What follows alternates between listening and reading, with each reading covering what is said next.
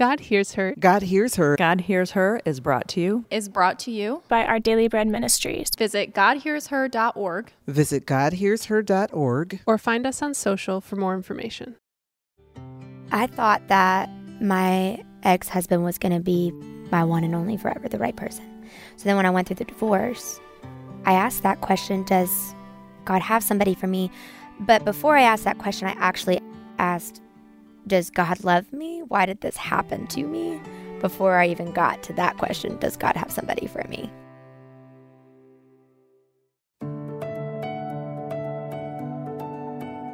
You're listening to God Hears Her, a podcast for women where we explore the stunning truth that God hears you, He sees you, and He loves you because you are His. Find out how these realities free you today on God Hears Her. Welcome to God Hears Her. I'm Elisa Morgan. And I'm Erin Eddy. Does God have someone for me? As someone who's single, this is a question I've asked myself many times. There are so many shows, podcasts, radio programs that seem to assume God has someone for everyone. Marriage, having babies, family life are all presented as the norm and the ideal. And women like me are left wondering does God really have somebody for me? If so, why won't He tell me who He is? And when seasons of singleness lead to years of singleness, we begin to wonder if something is wrong with us. And then, if you end up with a chance like I did, and then that marriage falls apart, you begin to wonder if you missed out on your opportunity at a happy life. Well, today on God Hears Her, we are going to tackle the question Does God have somebody for me? Mm, I'm so thankful for your vulnerability, Erin. I mean, really. In listening back to our conversation, I think tons of women can and will be encouraged by your willingness to share so much of your journey of searching for the right someone. And it's a journey that's led you to some surprising conclusions about God, the nature of relationships. And let it just be said, you're still single. So this is going to be so helpful. In fact, that's where you begin our conversation by pulling back the blinds on your own life and letting us see one of the most difficult breakups you've experienced. This is God Hears Her. So I was dating this guy for five months, Mm-hmm. and I met his family. That's a For big step. Thanksgiving. That's a big step. and I like loved his family. I mean, they Mm. felt like at home, Mm. you know, and Mhm. he came out of nowhere in me meeting him and then dating him Wow. and then meeting his family Mhm. and meeting his his friends and I, he's meeting my family, he's meeting my friends. And then he breaks up with me. And he says, "I just can't get there." Can't get where? That's what I wanted to know. Yeah. yeah. Where are we going? Yeah. Other than meeting your family. Right. I just can't get there. I, I just can't I can't get there, Erin. I can't. And I said, What do you mean you can't get there? He was like, I just I can't. I can't get to where I think this relationship needs to go. I can't Oh. get there. Okay. It made me feel like I don't love you. That's what you heard. That's what I heard. I just can't get there equals I, don't do- love you. I don't love you. Mm. There's no future for us. We need to cut it. Ouch. it made me feel so unlovable. Hmm. And I remember after that phone call, first off, it was a phone call, but he Hmm. was in another state. Mm. And it was before Christmas. Oh, this is getting better and better. oh my gosh. So it was five days before Mm. Christmas. We were supposed to spend Mm. it with my grandma. And he was out of state. And so I think he was feeling the pressure, right? And then, and had to end it before we spent time at Christmas. So, anyways, so I remember getting off the phone and like, I, I think I was shocked. Like, what just happened? What was the last few months of like our relationship and where did, what did I miss? Right. Was I was I present in the Yeah, relationship? hello. was he present? Mm. um, and so I I remember I just get in the shower and I'm crying. I'm crying so hard that you couldn't tell the shower head water with my tears. I mean, I was just so sad and I was just sitting I remember sitting on the shower just crying thinking like am I really that unlovable that someone can't get there to love me? Was your major focus, I'm unlovable, or I loved him and I've lost him? That's a great question. I feel like it was both. Okay. Because I feel like I had tried to love somebody, and no matter how hard I tried to love them, I kept getting rejected at the same time, not being chosen by them. Okay. So it was like both. Mm-hmm. I was like, yes, and. yeah. Thank you very much. Yes. Mhm. And so after that happened, you know, five days before Christmas, my whole family was going out of state, except for my grandma going out of state to celebrate Christmas. And I didn't buy my ticket because I was going to be spending it with him. So my sister buys me a plane ticket to Santa Fe, New Mexico, three days before Christmas. So can you imagine that plane ticket? And Yep. she says, You're not spending Oh, Christmas alone. what a sweetheart. I know, so sweet. Yeah. Get out there, spend time with my family. They are just loving on me, and I'm just, you know, sad and just like Mhm. I miss that I'm not spending it with him. Still feel dismantled. Where where is there that we're supposed to get to? Feeling unlovable. but I'm around the most loving people right now in my life. So it's it was this weird of like grieving but then feeling loved and I was so rocked by it that it made me realize that I don't see myself the way God sees me. I was seeing myself through the lens of how this person I was dating sees me, and I was placing so much value on that.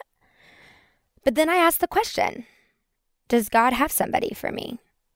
I think everybody asks that question, don't you? At some point in their life until suddenly they're with somebody and they assume that must have been it, kind of Yeah. a thing. Why do you think we ask that question? Well, I, I think we're made for relationship and connection.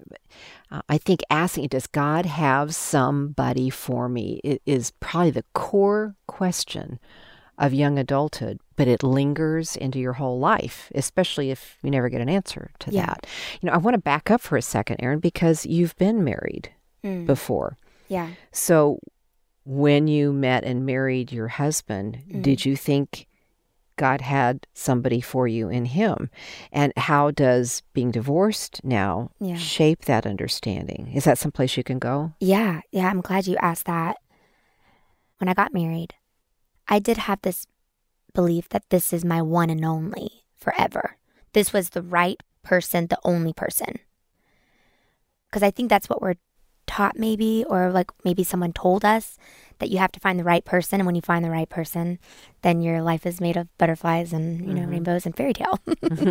and so I was 17 Mhm. when I met my ex husband. Young. I got married at 21. I was a month into being 21. And then we were married for a little over nine years. So we were together for almost 14 years. I think that's probably why that breakup brought out some things from my marriage Probably. Yeah. that I, Yeah. or uh, false beliefs Mhm. or false statements that I was living in. Okay. I thought that my ex husband was going to be my one and only forever, the right person. So then when I went through the divorce, I asked that question Does God have somebody for me?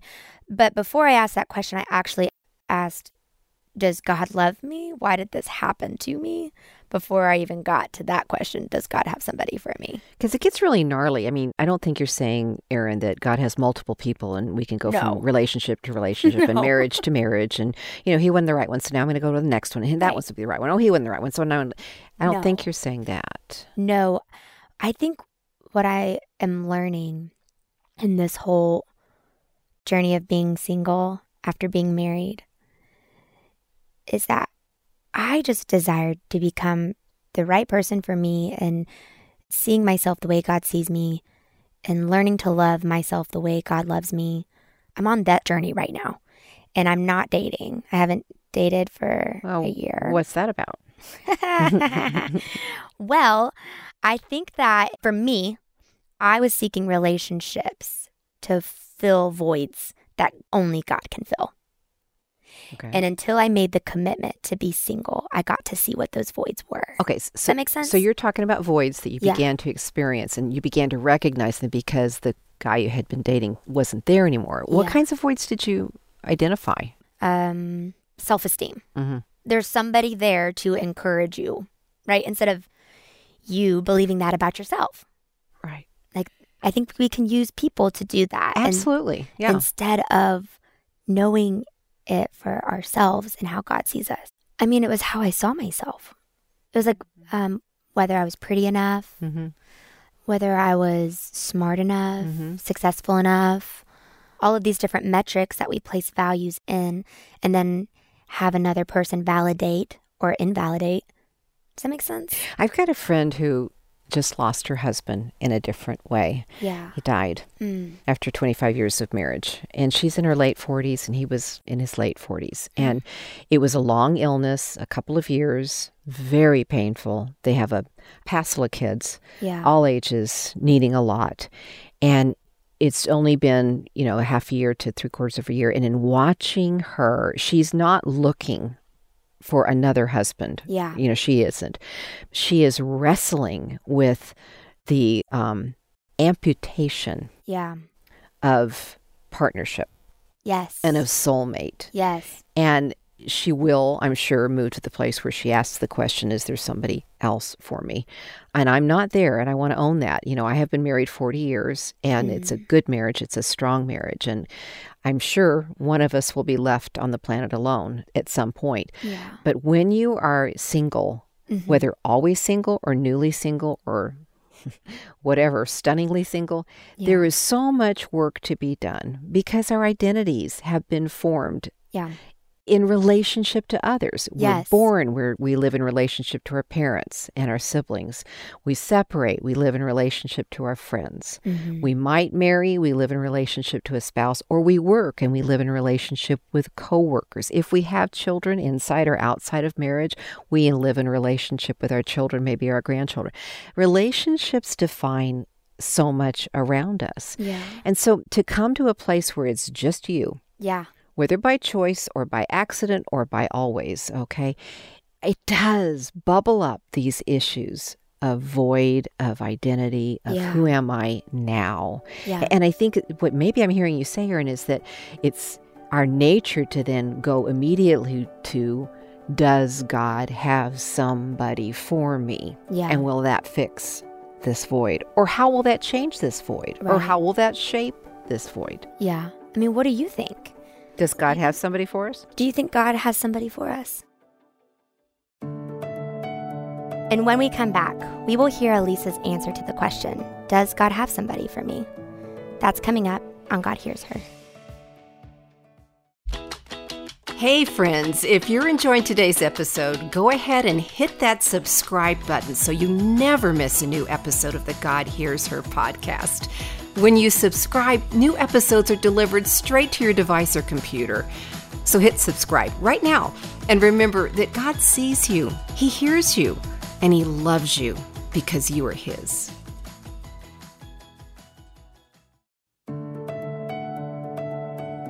Welcome back to God Hears Her. I'm Elisa Morgan. And I'm Erin Eddy. And in just a moment, we will hear Elisa's answer to the question Does God have somebody for me? But before we go there, just a quick reminder that if you miss anything in today's show, the show notes are available in the podcast description or on our website at godhearsher.org. There you'll also find links to verses mentioned, as well as a link to a free resource titled, What Does the Bible Teach About Divorce and Remarriage? This e booklet helps bring clarity to what the Bible says about divorce, and it offers a way forward for anyone dealing with a broken marriage. That e booklet is yours for free. Just click on the link in the podcast description or on our website at godhearsher.org. That's godhearsher.org. Now, back to the show. Here is Elisa as she answers the question Do you think God has somebody for us? This is God Hears Her. I think God has a lot of people for us. Yes, I love that. I think, yeah. um, and I'm not talking about multiple marriages and polygamy. I'm talking about, I think, you know, marriage is one thing and it's an important thing. And I, I do think we can be very, very, very happy in marriage. But I also think the reality is that we are humans and our relationships that can be fully satisfying can function a little bit like an island of intimacy. Hmm. We drop, and you and I, Erin, have this relationship. And we come together every so often and we share great, deep, mutual discoveries of God and Jesus and the Holy Spirit and Scripture and da da da da. We go away to other relationships, Yeah. and you with your friend Tony, and, and me with maybe Evan or whatever, and we discover great Yeah. investments again and then we may go to other people and maybe me with my kids you know so i think marriage is one way in which god will meet our desire and our built-in need for connection but i think there are other ways he can do it too. So um, when you say does god have somebody for me? I think of some goofy soap operas that talk about are you my person? Right. you know and and yeah i've been a lot of people's person and a lot of people have been my person yeah. but i'm married to one Yeah. who is a different kind of person. Do you think that, I mean, I found myself seeking people to complete me instead of seeking the only one that can.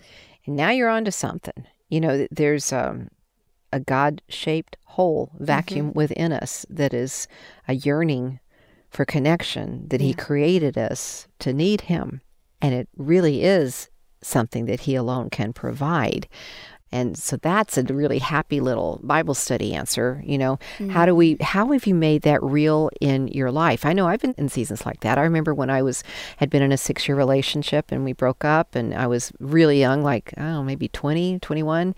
And I moved off to go to graduate school and I just was like, who am I now? Yeah. I mean, everything was, the turf underneath me, it had just started to shift. Yeah. And this goofy thing, I think I've told you the story before about I was making my bed one morning, getting ready to go to class, and I just had this thought in my head separate thyself unto me. I thought it was really archaic language. And I had this image of a horse with blinders like in Victorian years. And I thought, I'm supposed to not be with anybody. I'm supposed to just kind of focus on God right now yeah. and let it go. And sure enough, I prayed and I spent some time journaling and a couple of months clarifying in scripture. And that's what I think God wanted was for me to satisfy myself with Him. Yeah. I did eventually meet and marry my husband, but that season was really formative for mm. me. Well, you shared in, um, I think it's like episode two, you talked about the blinders. I remember you talking about that story of making your bed and God speaking that. And then you were like, I'm going to have blinders on for a while and just take a break from dating men. Mhm. That's exactly the season of life that I'm in. And I think, Erin, you know, that didn't fix me. If Yeah. you, if you know what I mean, I want to be Right. clear about that. It was a period of time It was necessary. 40 years ago it didn't feel i'm not all the way filled up with god and then i go meet my husband that's Right. not the way it works No. within my marriage god has called me Yeah. to himself Yeah. in a different way Mm. within it elisa come be with me and let me love you and i think the point erin and i want to hear what you have to say about this but i think the point is that until we let god love us Mm-hmm. We can't really love ourselves Mm. and until we really can love ourselves we can't Can't really love. love another That's right. so I'm getting things all out of order. Uh, You're not married right now. You're learning this lesson. I'm beginning to understand these things too Mm. within a, a marriage. So, you know, does God have somebody for me? He has himself for us Yeah. through all the somebodies we might be trying to figure out if they're a fit. And I think that's what you're saying, maybe. That's Is exactly- that? it? Yeah, absolutely. That's exactly what I'm saying. There's a song, it's called Pieces. And I just, to learn about how God loves me, this song, Pieces, says, Unreserved, unrestrained, your love is wild for me. It isn't shy, it's unashamed. Your love is proud to be seen with me. Hmm.